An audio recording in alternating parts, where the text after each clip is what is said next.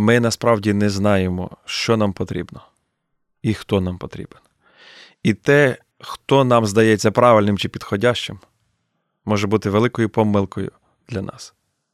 Тому що різності, різності, відмінності формують гармонію.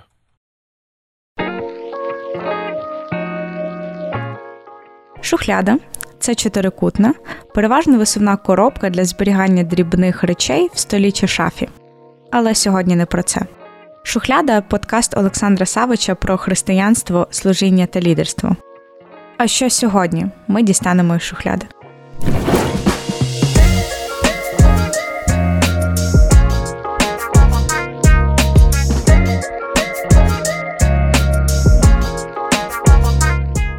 Привіт усім! Ми вас вітаємо уже у шостому е, епізоді Шухляди. І е, одразу хочу сказати, е, що тему цього подкасту обрала я. Як би дивно, мабуть, не було. Але сьогодні ми поговоримо про служіння, про лідерство в контексті молодої сім'ї. Не те, що був би якийсь контекст, точніше, його взагалі немає. Мабуть, Аліна готується вийти заміж. І насправді просто ем, бачачи досвід сімей навколо, мабуть, спостерігаючи за своїми друзями, мені е, може по-людськи якось хочеться просто щось знати наперед. Е, і коли я про це думаю як активний служитель, в мене ну, виникають якісь страхи, якісь думки, і е, поки що, ну якби я розумію, що поки там ту межу не перейдеш, ти до кінця не зрозумієш, як це все відбувається і як воно буде. Але тим не менш, мені здається, щось можна знати наперед і бути, е, бути мудрішою в цьому. Тому, мабуть, ця тема сьогодні звучить тільки тому, що в мене дуже багато питань, але немає відповідей. А у вас, Саша, я знаю, є точні відповіді. Привіт, друзі. Аліна, дякую тобі за тему. Я не знаю, чи в мене є відповіді але я буду дуже радий поговорити з тобою. І, можливо, якимось чином допомогти тобі і в твоєму лиці всім молодим людям, які готуються до одруження або які тільки одружилися. Я думаю, давай ми візьмемо сьогодні такий фокус, що один-два роки молода сім'я. Як їм правильно будувати свої стосунки, якщо вони християни хочуть бути активні в служінні в церкві? Одразу хочу сказати, що е, я не знаю, скільки років до шлюбу в моєму житті зараз залишилось. І якщо ви хочете зараз вимкнути цей епізод, тому що ви не є в молодій сім'ї, чи ви там взагалі не в стосунках, то е, навпаки закликаю вас залишитись. Я буду запитувати точно з такої перспективи, в якій живете ви також. Тому залишайтесь.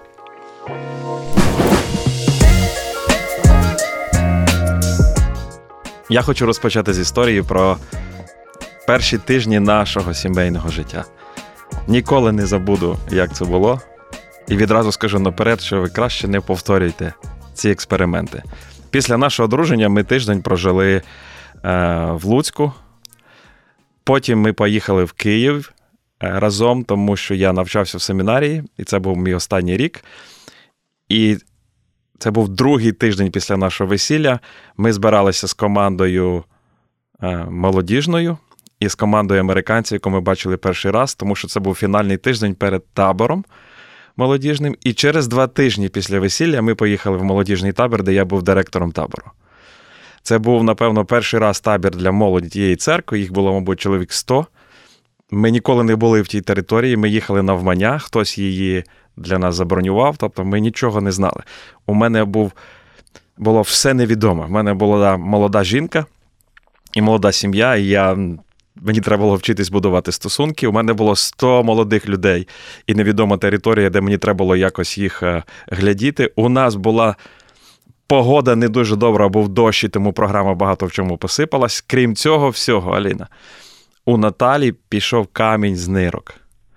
Ми не знали, що це таке. Ми ніколи не знайомі були з цим явищем. Ну, як взагалі, люди почали шептати, що о, вагітна жінка, тому що це, ну подібні симптоми. Ми далеко в горах, я шукаю якогось водія, щоб її везли в лікарню. А ну, нереально не було на кого залишити. Е, ту ту молодь, і тому я розриваюся і між молоддю, і між дружиною. Добре, що моя Наталя вона ну, розуміє, що таке служіння, і вона нормально сприйняла всі ці речі. Але я хочу сказати, що я би більш ніколи не повторив подібне. Це це було не мудро. Це було е, ревно, давай я скажу так. да? Може, духовно виглядало. Молода сім'я, відразу після весілля ми кидаємося в служіння, але я думаю, що це було не мудро. І про це я сьогодні якраз і хочу поговорити. Де є цей баланс? Балансу не існує, Саша. Бал... Тому про це я хочу поговорити, як правильно будувати молодій сім'ї стосунки, коли вони були в служінні і хочуть продовжувати бути в служінні, але вже вони двоє, або вони одружилися і думають тепер про служіння разом, як їм правильно будувати сім'ю, будувати служіння, щоб, маючи добрий фундамент, був добрий результат з часом. І щоб не зруйнувати одне або не зруйнувати друге за користь іншого. І я тобі дякую за тему. Вона заставила мене щось згадати, про щось подумати, і, можливо, мої думки будуть корисні для молодих сімей сьогодні. І для тих, хто матиме сім'ю.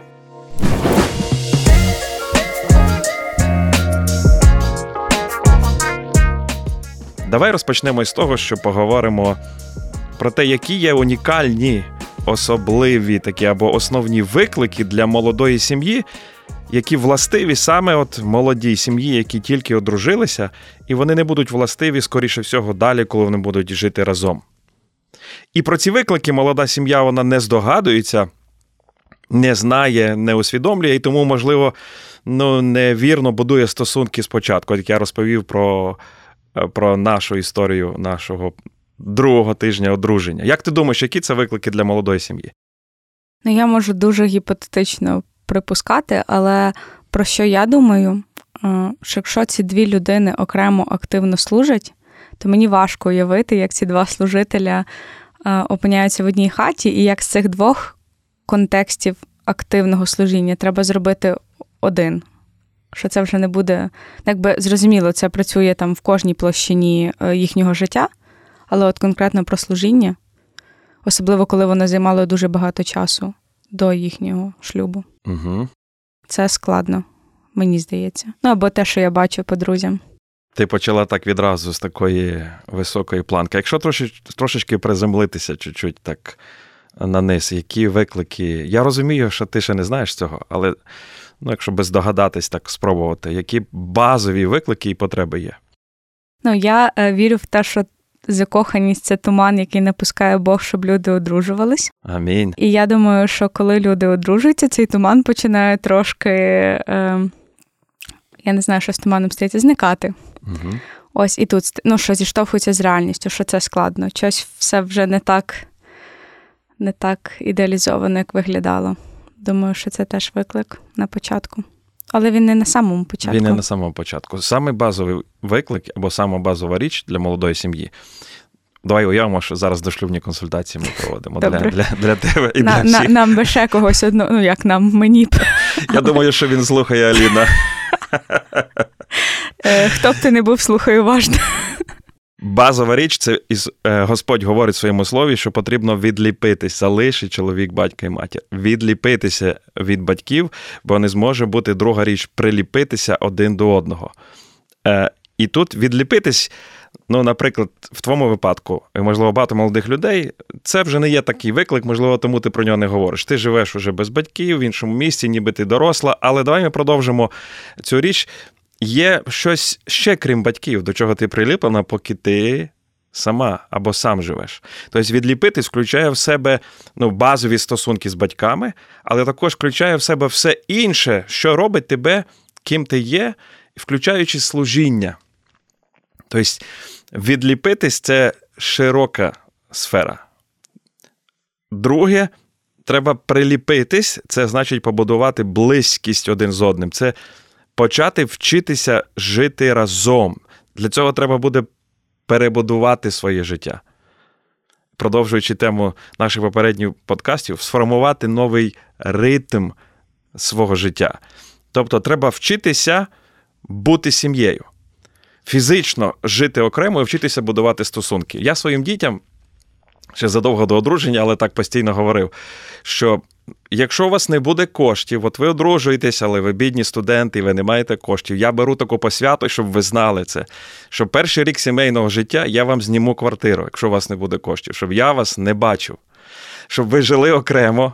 Щоб ви будували свої стосунки, щоб ви любилися, щоб ви приліплялись один до одного, щоб ви випрацьовували свій ритм і свої правила, які будуть властиві вашій новій сім'ї.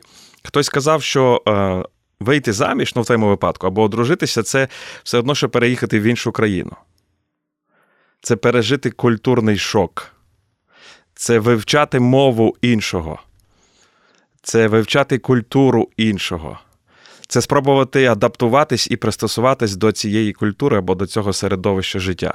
І тому це такий, ну, це, це реальний виклик. Ще й без квитка в зворотній бік. Це дуже великий виклик. Це ж добре. Бо це тобі дає відвагу рухатись вперед і дає сміливість, що пізнаючи цю нову культуру, цю людину, ти будеш відкривати дуже багато цікавого. Я... Також, що подобається тобі, і також, що не подобається, але це і буде змінювати тебе, і, і робити те, що називається оце сімейне щастя, коли ви будете разом будувати стосунки. Давай я добавлю ще деякі виклики. Дивись, це виклики властиві молодій сім'ї. Ми, ми йдемо кудись. Я, я розкажу, куди я. Я поясню, куди ми рухаємося. Відліпитись і приліпитись. Це базова річ, це основа для сім'ї. Далі потрібно визначити ролі, все-таки е, хто що робить, що від кого залежить. Про це молоді люди часто не думають, але є очікування. Ну, як воно має відбуватися, хто, хто, що, хто що робить по хазяйству. Е, Є дуже важлива річ це сформувати інтимну близькість. Це благословіння і дар, який дає Бог. Вам треба пізнати один одного е, тіла один одного на, на рівні е, сексуальному. Це дуже важливо для доброї сім'ї. Вам потрібно навчитися ну, збудувати якісь фі- фінансові правила, як ви будете, хто заробляє, як ви витрачаєте, де ви будете жити. Тобто, ось такий ритм життя. Е, Вам потрібно поговорити про дітей і про очікувану вагітність. Це кардинально змінює ритм життя. Я би сказав, те, що ти почала. Е, Більшість або, напевно, всі молоді люди вони недооцінюють е, ось цей внутрішній гріх, який є у нас. Така впертість і внутрішній гріх, те, що Біблія називає словом плоть. Часто вони хочуть зовнішні обставини покерувати. Вони якось хочуть приготуватись до сімейного життя, сформувавши якісь порядки, правила, які вони можуть контролювати ззовні. Да, ролі, обов'язки, відповідальності, про що ми говорили. Але більшість недооцінюють те, що вони принесуть в шлюб самого себе. І більшість перешкод і проблем, які будуть в шлюбі, будуть походити із середини, із, іззовні. Останнє скажу: якщо продовжувати жити в шлюбі по інерції, і я бачу багато молодих людей, вони живуть по інерції як холостяк. Тобто вони очікують, що вони будуть перенесуть в шлюб ось своє життя, яке є зараз, і інший має підлаштуватись під це життя. Ну, можливо, трошечки щось в мене зміниться. Ну да. Уяви собі, що інший так само думає, або інша думає, що ну я прийду в шлюб, в мене практично нічого не зміниться, він буде розділяти мої інтереси, він буде підтримувати моє служіння, я буду так само далі, якби зайнятий або зайнята. Це думати як холостяк. Це означає, що я приходжу в сім'ю, але я залишаюсь сфокусованим на собі. У мене залишається слово моє, моє життя, мої правила, мій розпорядок, моє служіння. Має щось померти. І коли пастор оголошує вас чоловіком і дружиною, в цей момент ну, в духовному світі холостяки вмирають. В фізичному ще вони трохи дригаються там. Але ось має померти ось те уявлення про я, моє, мені, навколо мене. І тепер має бути ось це слово ми. І ось це ми створює напруження. Ось це унікальне напруження для молодої сім'ї, яке властиве власне молодій сім'ї. Якщо правильно не закласти фундамент, то далі будуть ще більше проблеми. Навчитись бути не я, а ми. Розмови, домовлятися разом, слухати один одного. Наприклад, одна із речей, яку треба вивчити, я б своїх дітей також вчив. Я своїх дітей захищав від самого себе до весілля. І я казав, коли після весілля ми будемо дуже добрі до вас і захочемо вам щось допомогти і, з- і з- зробити, або батьки іншого, ну, в даному випадку мого зятя Вови, будуть хотіти допомогти, або пастор, або хтось з друзів, щось будуть намагатись вам вам ну, порадити, сказати, запросити. Ви маєте вивчити фразу, яку ви не знали до цих пір. Нову фразу, вона має у вас бути в мозгах. Як ти думаєш, яка це фраза? Ну, щось типу дякую, але ми самі. Чи ні? Да, тепло. Не знаю. Ця фраза Я запитаю свого чоловіка. А я, Або я поговорю з своєю дружиною. Кажу, ви маєте собі її просто там вигравірувати. Тому що я природньо, як тато чи мама, можу навіть не усвідомлюючи переступити цю межу і щось тиснути на вас. І ви повинні цією фразою створити ось ці кордони, щоб захистити свою сім'ю і сказати дякую, дуже добре. Ми поговоримо про це. Ми порадимось. Я запитаю свого чоловіка, таким чином ви захищаєте свою сім'ю і формуєте свою сім'ю, і показуєте іншим, що у вас є бар'єри, і у вас можуть бути інші принципи. І ось це робить вас ми, не я, а ми. І тому потрібно зрозуміти, що сімейне життя для молодої сім'ї у вас з'являються обмеження, яких раніше не було. І ви повинні добровільно їх встановити і відмовитись від от своєї свободи, добровільно відмовитись. Обмеження в ваших хобі, які ви мали, обмеження, ми рухаємося в сферу служіння, да, обмеження в служінні мають з'явитися, обмеження в вільному часі, обмеження в ваших ну, очікуваннях чи уявленнях про шлюб. Тобто ви добровільно хочете будувати щось нове, яке буде краще того, що було у вас кожного самих. Ви поки що не знаєте, що це. Це дорога і це ну, пригода, і це класно. В цьому є, е, в цьому і є ем, благословіння шлюбу. Але я думаю, от з цього нам треба почати наш подкаст цієї теми, і щоб спонукати молодих людей, молоді сім'ї думати. Чи думаєте ви ми, чи ваші перші конфлікти е, в шлюбі, тому що кожен думає я? Чи відліпились ви? Чи будуєте ви щось, щоб приліпитись, захищаєте свою сім'ю? Чи готові ви переналаштувати своє життя у всіх сферах, включаючи служіння?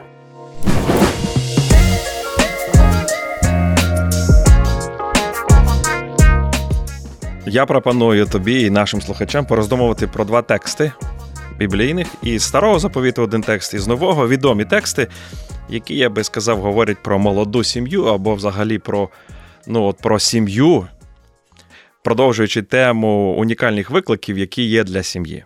Перший текст всім відомий це повторення закону, 24 розділ, 5 вірш. Я думаю, що дівчата дуже люблять цей вірш, хоч може мало хто знає його, але якщо я прочитаю, вони скажуть та, та амінь. Звучить він так: коли хто недавно одружився, не піде він до війська, і ніяка справа не покладеться на нього, Вільний він буде один рік для свого дому і порадує свою жінку, що взяв він її. Всі дівчата скажуть амінь. Да. Дуже цікавий текст є. Несподіваний текст в, в заповідях, які Бог давав своєму народу. Про що він говорить? Він говорить про те, що, ну, як тут написано, Бог очікує, що молода сім'я буде займатися сім'єю. Якщо чоловік, який одружився, піде до війська і його там вб'ють, він помре, він не буде мати потомства. Він не буде мати наслідника, і згідно закону, заповідей, які були в Ізраїлі, його ім'я буде забуте, його ім'я буде якби стерте. Якщо не знайдеться родич-відкупитель, ми читаємо в книзі Рут, який візьме знову цю жінку за жінку і якби відновить насіння, да, одружиться на ній. Але якщо навіть в неї не буде м, дитини, її візьме інший чоловік і родиться син, то цей син буде носити ім'я того чоловіка, який помер. І буде як вважатися як первенець. Тобто йому піде більше, а далі піде все вже іншим синам цього чоловіка. І тому ну, не дуже хотіли одружуватись на вдовах в Ізраїлі. І тому, бо ти розумієш, що піде, ну, ніби твоєму сину, але в той же час не твоєму сину піде спадщина. Тому Господь, коли говорить тут цю заповідь, Він захищає шлюб і хоче, щоб продовжувався рід. Також дуже цікаво той, хто одружувався, тут написано, що ніяка справа не покладеться на нього. Тут буквально е, слово справа стосується ідеї такого бізнесу. Е, він буде звільнений від справ, які забирають час з його дружиною. І коментатори говорять, що це, наприклад, його не брали сторожити на стіні вночі в місті ходити. Його не брали на якусь роботу, щоб ремонтувати дороги в місті. Тобто, будь-які він він міг не платити податки, до речі, цей рік. Він був звільнений від всіх таких, якби як то сказати, комунальних чи таких справ, які би забирали його час з дружиною. Він мав максимально вділяти їй час. Його пріоритетом тут написано мало бути це радувати жінку свою.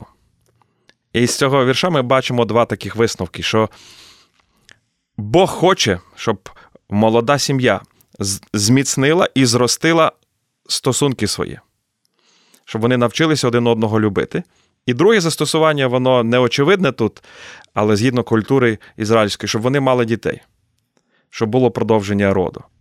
І коли ми читаємо цей вірш, от який характер Божий нам в цьому вірші відкривається? От Коли ми думаємо про молоду сім'ю, про виклики молодої сім'ї в контексті нашої розмови і в контексті от біблійного вчення, ми бачимо тут, що Бог говорить нам.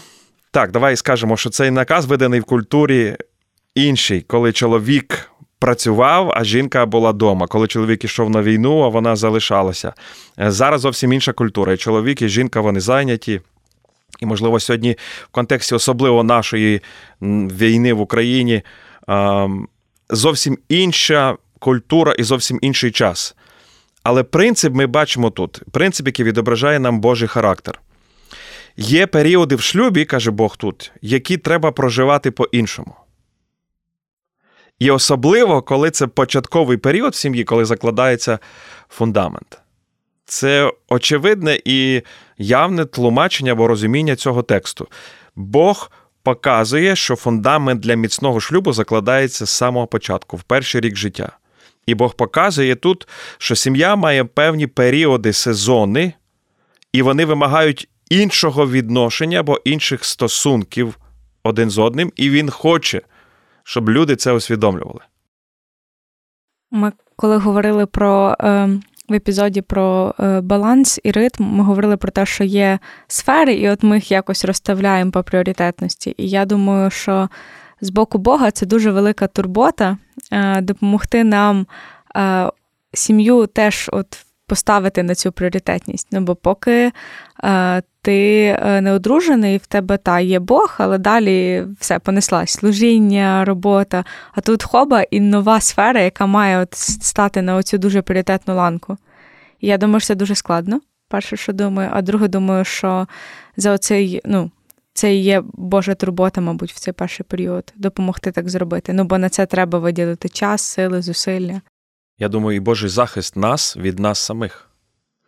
Як ми говорили на початку, що є унікальні виклики для молодої сім'ї, які вона не усвідомлює, але не можна буде другий раз прожити початок сім'ї. І те, який ти фундамент сформував, або те, що ти заклав, воно потім буде на ньому будуватись і перебудовувати потім або змінювати може бути дуже складно, або, ну, на жаль, буває не то, що неможливо, але уже якось криво йдуть стосунки не туди розвиваються і рухаються. Тому Бог захищає сім'ю цим текстом. І ми зараз прочитаємо ще один текст із нового заповіту, щоб вони закладали правильний фундамент і правильно розуміли їхню відповідальність в сім'ї стосовно один одного. Новий заповіт, один текст також всім відомий. Це 1 Коринтян 7 розділ. Е, звучить він так: Я хочу. А я хочу, каже Павло, щоб ви безклопітні або не мали турботи, безклопітні були.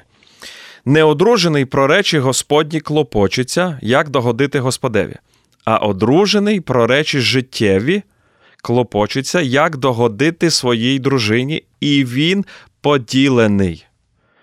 Незаміжня жінка та дівчина про речі Господні клопочеться, щоб бути святою і тілом, і духом, а заміжня про речі життєві клопочеться, як догодити своєму чоловіку. Контекст цього уривку Павло говорить про переваги безшлюбності. І перед тим він переводить декілька аргументів. По-перше, він каже, що є переслідування. Він каже, за час утиску в цьому Е, в цьому періоді я вважаю, що краще чоловіку бути неодруженим. Тому що, коли ти одружений, більше відповідальності, більше навіть можливості для влади тиснути через сім'ю на тебе, більше страждань буде і для сім'ї, і для тебе. І тому каже, краще бути одиноким, тому що є переслідування. Друге, він каже, краще бути одиноким, бо це більше можливостей е, відділити себе від турбот світу. І третє, краще бути одиноким, бо це більше можливостей для служіння Богу, тобто більше можливостей і більше свободи. І тут він далі якби пояснює це. Чому він так говорить? Давай ми зразу скажемо, що ці тексти не означають, і потім поговоримо застосування, що вони означають. По-перше, вони не означають, що всі неодружені дійсно повністю віддані Богу. От ніби неодружений служить Богу, а сімейний Богу не служить. Ні. Цей текст говорить е, базовий принцип. У, ем, У неодружених є такі можливості для служіння Богу, яких немає в одружених. Ось це базовий принцип цього уривку, тому що в них є більше свободи, і більше такої незалежності, і більше вибору, відповідно. Це от е, момент того, що колись е, мене цей вірш дуже підбадьорив, а зараз, коли я його прочитую, думаю, ну таке щось, наче якщо вийду заміж, то я вже зовсім не зможу займатися служінням, бо буду. Ну, ясно, що я не зможу так займатися служінням, як роблю це до шлюбу. Але воно ж не зникне повністю. Я дуже сподіваюся. Не зникне. Тому наступне спостереження в цьому вірші, якраз стосовно твого коментаря, це Павло говорить, що сімейне життя вимагає щоб чоловік догоджав своїй дружині. Він турбувався про неї, так? клопотався, як догодати, догодити своїй дружині. І так само написано, що дружина клопочеться або турбується, переживає про те, як догодити своєму чоловіку. Тобто ідея шлюбу це зосередженість на іншому, а не на собі. Тобто в сімейних людей з'являються додаткові обов'язки. І Павло ніби тут говорить: да, якщо ти одружений, то твоє служіння обмежене. Служіння Богу, давай скажемо, обмежене. Також Павло не говорить, що безшлюбність краще за шлюб, тому що він піднімає шлюб дуже високо, і він каже, що шлюб це, це образ стосунків Христа і церкви. Але він говорить про це як факт. Вимоги шлюбу це служити іншому в шлюбі у першу чергу. І результатом цього він каже: є людина почуває себе, ніби вона поділена. І це це слово означає якби рухатись в різних напрямках одночасно.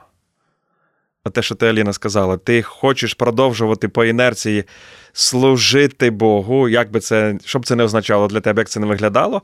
І в той же час розуміння шлюбу і твоя посвята чоловіку вимагає, щоб ти догоджала йому, служила йому. І Павло каже, що от це створює поділення, і поділення для сімейних людей поділення уникнути неможливо. Його потрібно визнати, признати.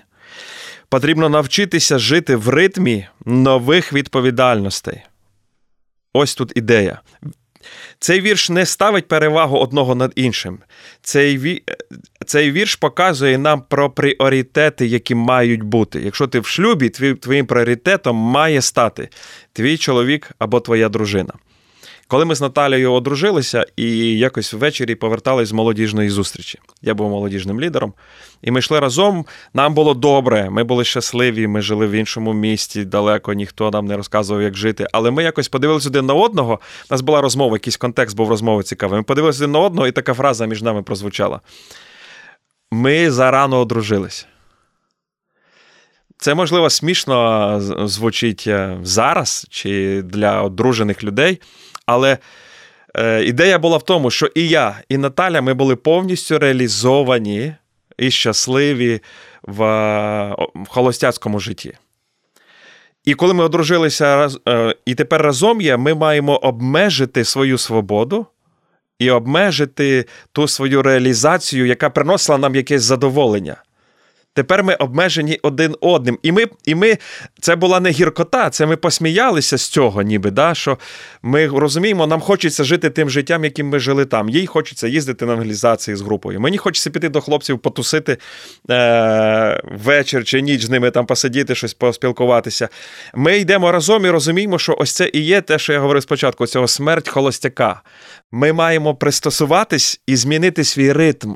І ми змінили ритм, тобто ми погодились про те, як ми маємо служити разом. У нас вдома почала збиратися група, лідерська зустріч. Це були всі студенти. Наталя годувала їх, бо вони були постійно голодні. Я проводив з ними навчання. Ми почали служити разом, служачи один одному і служачи іншим людям.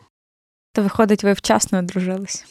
Ну, це такий, якби був жарт е, між нами, що ми усвідомили виклики сімейного життя і потребу в тому, що ми не можемо бути тими, ким ми були.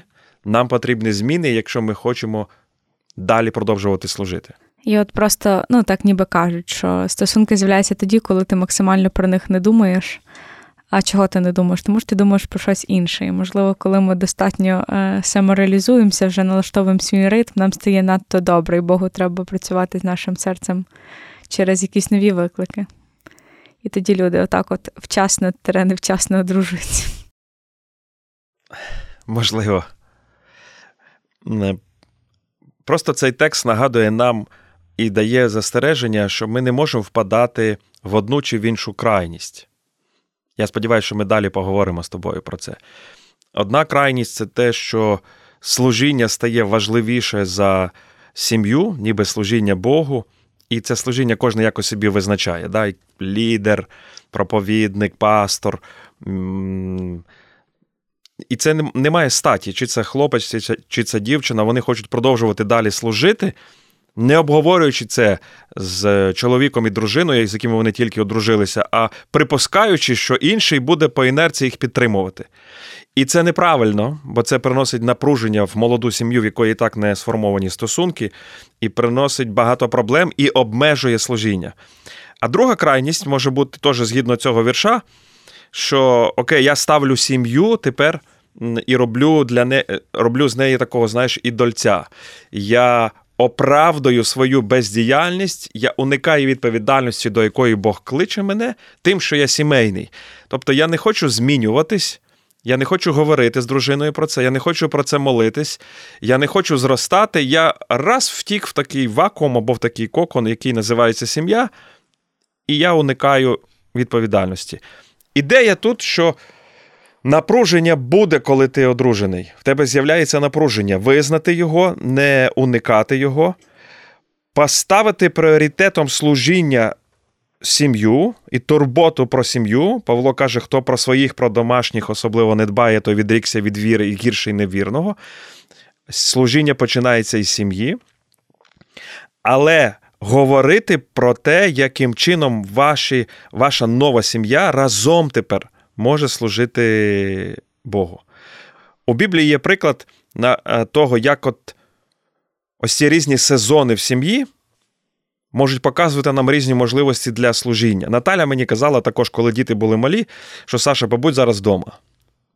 Коли діти малі, ти потрібен більше їм. Коли вони будуть старші, мені буде легше, я вже буду більше з ними справлятися самостійно, ти зможеш більше служити, зможеш більше ну, якби, свободи мати для інших людей. Тепер у нас ми живемо зараз, як ніби почалось життя е, спочатку, після 24 років одруження. Наші діти виросли, майже всі пішли з дому. Ми маємо абсолютно свободу служити і, більше часу маємо. Я скажу, що я не дуже мудро поступав, напевно, коли, коли діти були малі. Я забагато часу проводив поза межами дому. Якби мене запитали, що би ти змінив, топ-3 якісь речі, то, мабуть, саме перша річ, яку би я змінив, я би більше часу приділяв дітям. І коли я слухав пасторів і задавав їм питання, коли я був молодим ще таким пастором, вони мені точно те саме казали. Про що ти шкодуєш? Я запитував. Я шкодую, що мало часу вділяв дітям. Я вірю в Божу благодать, яка покриває наші недоліки, яка заповнює ті шрами, які і зцілює, які ми причиняємо нашим дітям але той час не повернути, і потім приходилось це тема для окремої розмови. Потім приходилось мені пожинати ті пропуски, які були виховання дітей. Я не міг від них вимагати того, скажу так просто, що я в них не вклав. І як я казав, уже в Біблії є приклад того, як люди можуть служити, враховуючи ось ці нові реалії, що ви одружені тепер, і є в сім'ї також сезони. Е, Павло пише до Тимофія про служіння для вдів. В церкві був список. Е, в цьому списку були вдови, яких брали на підтримку, так би мовити. Церква допомагала їм, бо в них не було нікого, хто міг би подбати про них. І він говорить так: це 1 Тимофія, 5 розділ. Вдову вносити до списку не менше як 60-літню, тобто є певні умови, якщо ти хочеш мати підтримку фінансової церкви. І далі. Вона була за дружину одному чоловікові, тобто вона була вірна, засвідчена в добрих ділах. Добрі діла говорять про те, що вона любила чоловіка, але вона любила і інших людей.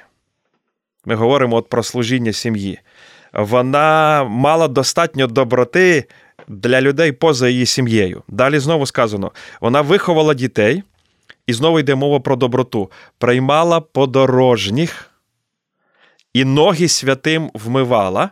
Про що йде мова? Коли віруючі люди або втікали від переслідувань, або ходили проповідники, не було готелей. Вони поселялися в домах е, християн.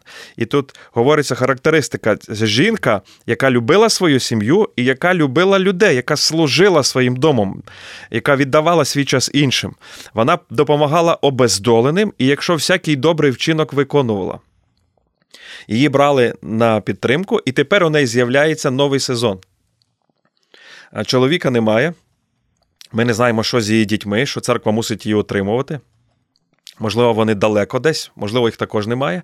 Тепер у неї є час.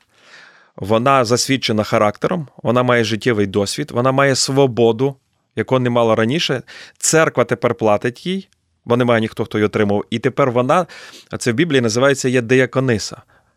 Вона робить те, що Павло пише в післанні до Тита. Старші жінки навчали молодих жінок любити чоловіків, любити дітей, бути добрими, господарними, слухняними, щоб не зневажалося Слово Боже. Вона є прикладом того, е, якою є жінка-християнка. Церква, підтримуючи її, дає можливість їй служити жінкам. В неї з'явився новий сезон. Вона не могла це робити. Поки в неї був чоловік і поки в неї були діти. Давай скажу так: вона не могла це робити в такій мірі. Вона була обмежена. І тепер є новий сезон. Про що ми говоримо? Що сім'я обмежує нас від чогось, що ми робили раніше. Нам потрібно перелаштуватися. І тому перший і другий рік сімейного життя критично важливий. І наша наступна частина подкасту це будуть практичні поради, як це робити. Але в сім'ї також є сезони, і нам потрібно це розуміти і враховувати або періоди. І різні періоди вимагають нашої різної залученості або в сім'ї, будучи з дітьми, або в служінні, коли служіння є важливе. Але перший період нашого одруження нам потрібно бути максимально близько один з одним. Я переконаний на основі цих текстів, на основі мого досвіду негативного і позитивного. Я переконаний в цьому, якщо є можливість для цього, є обставини, які від нас не залежать, як війна сьогодні. Але якщо є можливість, і я своїх дітей попросив, скажу такий секрет, перед одруженням, я прошу вас перший рік вашого сімейного життя. Не набирайте собі служіння. Це те, що ти говориш. Тобі добре жити так, як ти зараз живеш, правда? Ти зайнята, ти потрібна, ти бачиш цінність того, що ти робиш, ти реалізуєшся і тобі дає це задоволення, і це дуже класно. Ти виходиш заміж, то є хлопець, є чоловік, який тебе любить. Тепер у вас є нові стосунки, нові відповідальності. І моя порада тобі, Аліна, і як всім дітям я радив, і всім молодим людям в перший рік сімейного життя, ну це умовно. Зробіть так, щоб максимально бути разом. Не значить, що треба все залишити, Бо ви скажете, ну. Згідно цього тексту, дружини чи заміжня клопочеться про те, щоб догодити чоловіку, але поставити чоловіка чи дружину пріоритетом, бо ви закладаєте фундамент для всього, що буде далі. Якщо ви разом е, домовитесь, і як ми про це далі говоримо, тому слухайте далі.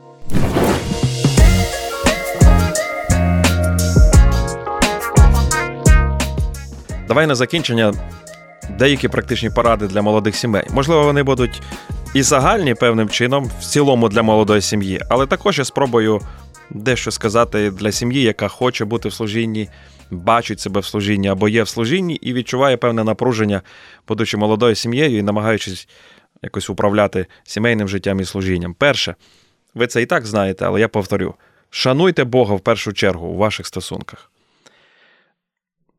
Особисто і у ваших стосунках також. Я спробую це перефразувати. Любіть Бога більше, ніж вашого чоловіка або вашу дружину. Як би вам це дивно не звучало зараз. Тому що для міцного християнського шлюбу потрібен Бог і Його Слово. Це є основа. Це є фундамент. Коли ми ігноруємо біблійні принципи, ми не можемо розраховувати на хороші стосунки. А для того, щоб знати біблійні принципи і практикувати біблійні принципи, нам потрібно читати Слово, нам потрібно разом поклонятись Богу, бути в церкві. Нам потрібно молитися про Боже керівництво в нашому шлюбі. І є така фраза, яку ви чули, напевно, також: сім'я, яка молиться разом, залишається разом.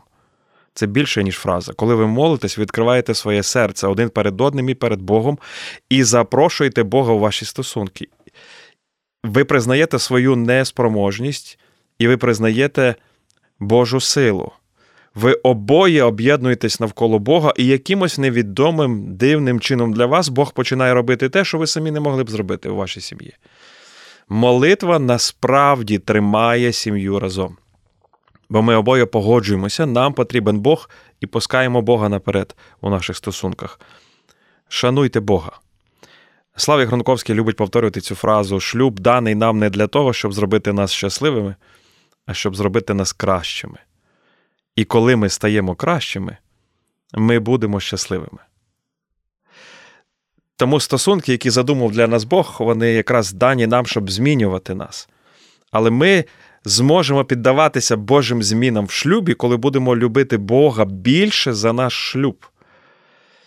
І розуміти, що в шлюбі ми відповідальні за себе і за свою поведінку, за своє відношення до чоловіка і до дружини. Чи будемо, чи буду я особисто шанувати Бога в наших стосунках? Чому я це говорю? Багато молодих сімей, які одружуються, вони настільки захоплюються сім'єю, що вони якось втрачають із виду Бога. Так, вони християни, але вони дуже номінальні християни, поверхневі християни. Вони щасливі, або, як мінімум, виглядають щасливі. Фотки, інстаграм, прогулянки, романтика, не знаю, поїздки, купу грошей витрачають один на одного. Все класно, все дуже добре. І загрози, здається, її зовсім немає. Але я дивлюсь на їхнє життя, чи чую їхні розмови і не бачу Бога. Я не чую, що вони говорять про те, що вони планують життя з Богом, вони моляться про майбутнє, вони хочуть бути кращим чоловіком чи дружиною один для одного, вони долають напруження з Богом. Виглядає, що все нормально. Ось ця поверхневість, я скажу так, релігійність це є основа для напружень, конфліктів і розбитих стосунків в сім'ї. Коли потім плачуть і прибігають, поможіть, пастор, і ти задаєш питання їм про сім'ю, то виявляється, що дуже давно Бога в їхній сім'ї немає. Він є зовні, десь там, десь далеко на орбіті. Знаєш, як одне із хобі. Яким вони займаються. Або це як частина культурної програми. Ми ходимо в церкву разом, але вийшовши звідти, ми забули про нього. У нас немає його в нашому житті. І, що відбувається, коли Бог іде, так скажу, іде з сім'ї, або ми його не пускаємо в сім'ю, завжди з'явиться щось інше. Щось інше заповнить цей простір. Е, пожадливості, гріхи, якісь е, свої інтереси. Або сам я стану, я почну бути Богом в сім'ї. І я буду ображати, сердитись, чому все йде не по-моєму. Це основа молодої сім'ї шанувати Бога, тобто поклонятись йому разом, визнавати свою залежність від нього і пускати його у всі сфери вашого життя. Думаю, що навіть коли а, люди стають подружжям, все одно їхні стосунки з Богом вони лишаються окремими стосунками з Богом кожного. І це теж впливає, що я думаю, що це одна із сфер, де ми все-таки маємо витримувати. Ем, окремий такий. Не, Це просто мабуть, не так звучить, що окремі там шляхи, та умовно, але попри те, що ми тепер одне, наші стосунки з Богом у кожного лишаються окремими. Є такий принцип: два види прогулянок у нас має бути. Або два види зупинок в житті. Перший вид зупинки або прогулянки це прогулянка з Богом. Мається на увазі, що має бути мій час особистий з Богом. І ти дуже права. Мої стосунки з Богом продовжуються, і я маю говорити з ним про все, що я чую, переживаю, хто я є, і мої очікування, і уявлення, щоб мати від нього відкриття. Це перша зупинка. А друга зупинка або друга прогулянка це прогулянка один з одним.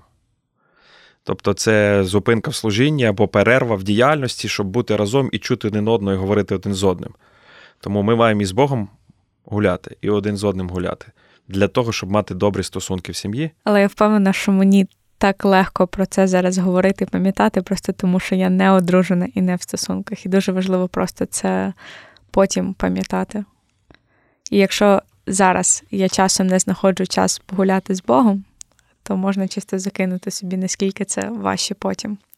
Коли з'являється два види прогулянок, і тобі треба мати обидві. Я думаю, ти виправишся. Наступна порада. Пам'ятайте, що ваш шлюб це ваше перше служіння. Я би так сказав, це ваша сама перша місія. Колись на Різдво я роздумував про прихід Ісуса Христа в цей світ в контексті сім'ї або шлюбу. І задав собі питання, як розуміння Ісуса як місіонера, який прийшов в цей світ, послужити нам, допоможе нам в наших сім'ях. Дивись, Ісус прийшов із свого звичного да, е, середовища в чуже. Ну, хоч світ для нього не чужий, але мається на увазі, це не його місце перебування. Він прийшов із слави, де він мав, в в таку в невідомість або в ясла, крім монголів, ніхто там особливо не, не, не визнавав його величі. Він прийшов від влади до залежності від Отця. Він від комфорту, який мав в небесах, прийшов до некомфорту. Він від е, відомого і знайомого, що було для нього на небі, прийшов в невідоме. Від святого, якщо так можна сказати, він прийшов в грішний світ. Він прийшов від Отця, від близьких стосунків, які він мав, да, до людей, які плювали, зневажали, сміялися з нього. І для того, щоб прийти в світ іншого або бути місіонером, в принципі, нам потрібно вивчити мову іншого, народу, людини. Нам потрібно прийти в культуру іншого, прийняти її. Нам треба стати слугою для іншого, тобто не думати, що твоя культура цінніша за іншу. Я хочу послужити цій людині. Для чого? Щоб досягнути серця іншого. І Ісус це все зробив для мене, для тебе, для нас, щоб нас спасти, бо Він нас любить. Тобто єдиний мотив, який був Ісуса, це була любов.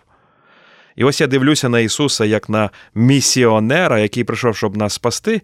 І всі ці речі переводжу точно те саме стосується нашої сім'ї. Наша сім'я це наша перша місія, або саме наше перше служіння. Ми йдемо із свого середовища, де ми жили, своєї квартири, своєї сім'ї, в чуже середовище для нас.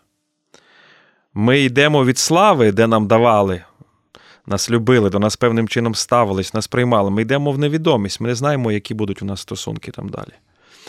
Ми йдемо від влади, яку ми мали. Я мав владу управляти своїм часом, своїми грошима, всім своїм життям. Ми йдемо до залежності, ми залежні від одного тепер в сім'ї. Ми йдемо від комфорту. Комфорт був не тільки фізичний, комфорт може бути емоційний і душевний, поки я сам. Тепер іду я до некомфорту. Можливо, ця людина, скажімо так, грішніша за вас, або грішить не так, як ви, або не так швидко думає, або не так швидко погоджується. І це дискомфорт уже для мене. Ми йдемо від святого, якщо ми уявимо, ось це моє святе життя, ну таке ідеальне, в грішне життя, да, в таке буденність, рутина, грішне в лапках, ви розумієте. І ось це і є місія, місіонерство в сім'ї. Той, до кого ми послані, це та людина, з якою ми одружуємося, виходимо заміж. Вона наша ціль. Ми маємо послужити їй. Тому що ми любимо Бога, і ми тому перший принцип був будуйте стосунки з Богом, і ми хочемо любити цю людину. Тому шлюб стає першим і основним служінням, звідки ми ростемо. І коли Павло пише післання до Тимофія стосовно вибору е, пресвітерів в церкві, то він говорить, що одна із вимог на... для того, щоб бути пресвітером, це написано так, щоб він добре управляв своїм власним домом що має дітей в слухняності з повною чесністю, бо хто власним домом рядити або дбати не вміє, як він може пильнувати про Божу церкву? Тому виявляється, що служіння в церкві мало початися із служіння вдома. І і люди це бачили всі, це служіння вдома, який він є чоловік, які в нього є діти, як він любить свою сім'ю.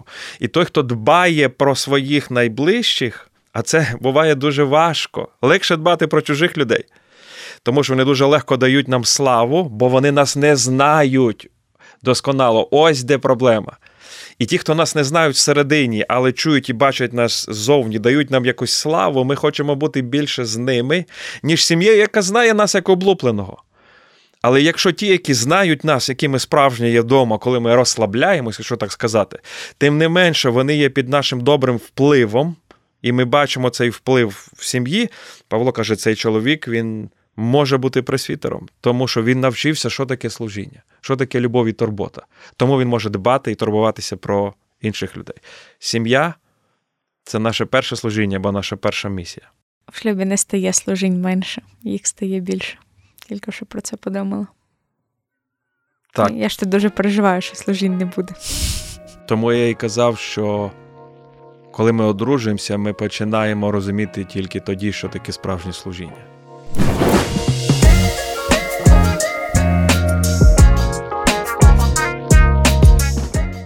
Декілька порад для вас ще, друзі. Пам'ятайте, що найбільше благословіння в сім'ї знаходяться в маленьких моментах. Не чекайте чогось великого, не думайте про щось, що ви зробите колись, десь там, зараз. Ви щодня прокидаєтеся з людиною, яку ви любите. Це благословіння. Ви можете обійняти його, ви можете подякувати Богу, ви можете разом зготувати сніданок, можете разом прогулятись, ви можете мати якісь гарні побачення, ви можете просто посміхатись, ділитись життям і розуміти, і знати, що вас люблять, і ви любите, вам віддають себе, і ви себе віддаєте. І розумієте, що шлюб це дар. І всі ці маленькі благословіння, якщо ми їх пам'ятаємо, помічаємо, оце і є краса шлюбу. Не в великих якихось речах, а в маленьких речах є найбільше благословіння. Насолоджуйтесь цим. Тому, коли ви маєте це щастя в шлюбі, ще одна порада: діліться цим щастям або цим новим життям, яке ви маєте з іншими людьми. Гостинність не залежить від розміру квартири, від е, зарплати, вона залежить від розміру серця. Гостинні люди завжди були гостинні. І коли в них не було достатньо коштів, і коли в них не було достатньо квадратних метрів, і коли в них було діти, і їм було тісно, і коли в них була проста їжа в холодильнику, вони завжди були гостинні. Я хочу закликати молодих сімей, щастя, яке ви маєте, розділяти з іншими людьми. Будьте гостинними, запрошуйте людей додому, спілкуйтеся, моліться один з одним і один за одного смійтесь разом, проводьте час, мрійте разом, розповідайте про свій досвід. Е, гостинність насправді буде формувати вашу сім'ю. Ми ж говоримо про сім'ю і про служіння. Це дуже класний інструмент послужити іншим сім'ям, благословити інші сім'ї. Е, разом, як сім'я, е, відкрити двері свого серця і двері свого дому, постити малогрупу, запросити лідерів церкви до себе, послужити команді якійсь. Що завгодно, подумайте про це. І як продовження цього, шукайте наставництва. Якщо гостинність може бути доступна і всім людям, і вашим ровесникам особливо, шукайте наставництва і керівництва зі сторони більш зрілих людей тому що молоді пари вони потребують чоловіків і жінок, які більш зрілі, які принесуть мудрість у ваше життя. Оточіть себе такими благочестивими людьми, яких ви бачите в центрі шлюбу їхнього є Бог, і просіть їх, щоб вони вчили вас мудрості. Як вони провели свій перший рік життя? Які помилки вони зробили, і щоб вони порадили вам не робити? Що добре в них було, які традиції і принципи, які ви можете взяти в своєму житті? А що на рахунок дітей? А як на рахунок розподілу фінансів, як на рахунок не знаю, управління часом? Чому це важливо? Не у всіх церквах є сімейне служіння. Не у всіх церквах є офіційне наставництво або культура така, що хтось покличе вас як молоду сім'ю і скаже: Ну-ка, розкажіть, ну як то ви живете цей перший рік? Ви шукайте цієї поради. І шукайте благочестивого прикладу і керівництва. Також хочу попросити вас в цілому, особливо перший рік сімейного життя, не залазьте в борги. Борги це ненормально і небезпечно взагалі, і особливо для молодої сім'ї. Біблія каже, що той, хто позичає, стає рабом позикодавця, да, того, хто дає позику. І відповідно ви починаєте як сім'я працювати і жити тепер для того, щоб віддати борг. Ви розумієте, борг починає керувати всією динамікою в сім'ї, вашим часом, який ви могли би вділяти один одному на служіння іншим людям, на служіння Богу, вашу енергію, керує борг тепер. Ви втомлюєте, щоб щоб відробляти вашими принципами в житті. Ви не маєте вже тепер такої свободи вирішувати, що ви хочете, ніби борг вирішує, що ви хочете. Не залазьте в борг. Краще поступово збирайте, відкладайте і живіть щасливо на те, що ви можете собі дозволити, ніж ставати. Тимчасово задоволеними за рахунок кредиток, да? А потім бути нещасними довший період вашого місяця, коли ви закриваєте кредитку. Е, не залазьте в борги. Також тримайте ваші приватні справи, бо інтимні справи, сімейні справи е, приватними. Це властиво для молодої сім'ї. Я хочу сказати це, тому що по інерції ми можемо бігти. Ви можете бігти до батьків, до подруг, немудро щось сказати комусь про вашого чоловіка або вашу дружину, і це може мати велике напруження, я скажу так, і таку велику тріщину в питанні довіри на все ваше життя. Ем, поговоріть з пастором, якщо вам потрібно, треба Дійсно, потрібно про щось поговорити. Поговоріть з благочестивим наставником, якщо у вас був до шлюбу, або тепер, якщо немає якоюсь заміжньою жінкою чи чоловіком, якому ви довіряєте. Але не розпускайте плітки про вашу сім'ю, особливо про ваше інтимне життя, про якісь його чи її звички, чи речі, які вам не зрозумілі чи не подобаються, бо як молода сім'я, ви ж відкриваєте ці речі один в одному. Тримайте приватні справи приватними підбадьорюйте один одного і зробіть один одного своїм другом, першим другом у вашому житті. Дивіться, не обов'язково розривати стосунки з друзями, яких ви мали, коли ви одружуєтесь, але вам треба будувати такі стосунки в сім'ї, які збережуться протягом всього вашого життя. Чому? Друзі будуть приходити і будуть йти, відносини будуть змінюватись, люди будуть переїжджати. Відстань може напружити вашу стару дружбу. Але ваш чоловік або ваша дружина буде з вами до до кінця вашого життя. Тому розвивайте дружбу. Дружба означає, щоб говорити про все, розділяти разом життя, цікавитись інтересами один одного, пізнавати, як я казав, світ один одного. Але тут хочу зробити такий коментар: дружба не означає говорити все, що інший хоче почути. Таку фразу приписують е, дружині Білі Грейма. Вона сказала: якщо двоє людей завжди згідні одне з одним, то один із них не потрібний. Це означає, що вам не треба чоловік чи жінка, які будуть завжди одобрювати все, що ви робите, ставити штамп такий, да, одобрено під вашими рішеннями. Вам потрібний хтось, хто має іншу перспективу, хто, я би сказав, збагатить ваше життя і покаже вам інші варіанти. Тому ось дружба розвивається в такий от в різності або в різноманітності. Цінуйте цю різність і розбивайте дружбу, слухаючи один одного, пізнаючи світ через окуляри один одного. І, напевно, останнє, власне, саме головне, з чого ми почали, до чого ми приходимо в закінченні, коли є непорозуміння стосовно участі або залученості в служінні. Що робити тоді, як поступати? Коли один вважає, що він посвячений, а інший чи інше не занадто посвячені і не підтримують.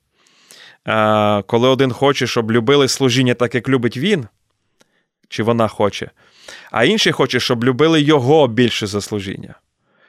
І це дуже тонкі речі, які не можна ніяк е, виміряти. І пам'ятаю, як мені один друг розповідав, коли він одружився, і він по інерції йде на молодіжний клуб ввечері, в неділю. Тому що там його команда, там його тусовка, там його друзі, він хоче побути. І він такий, ну він завжди такий був, як я би сказав, такий, да, духовний, так би мовити. Да, Йому подобалося це церковне життя духовне. В нього є молода дружина. Вони були на служінні зранку, і вона каже: Давай ввечері побудемо разом, давай побудемо двох. Ну ми ж вже ж не молодь, щоб іти на клуб молодіжний. А він по інерції, як я казав, уже холостяк. І він мені розповідає: у мене проблеми вдома, у мене напруження. І він говорив це з таким відношенням, що він ображався на дружину, що вона не така духовна, як він, бо вона не йде з ним на молодіжне служіння. Як поступити в такому випадку? Моя порада для вас, друзі, треба говорити, і треба багато говорити.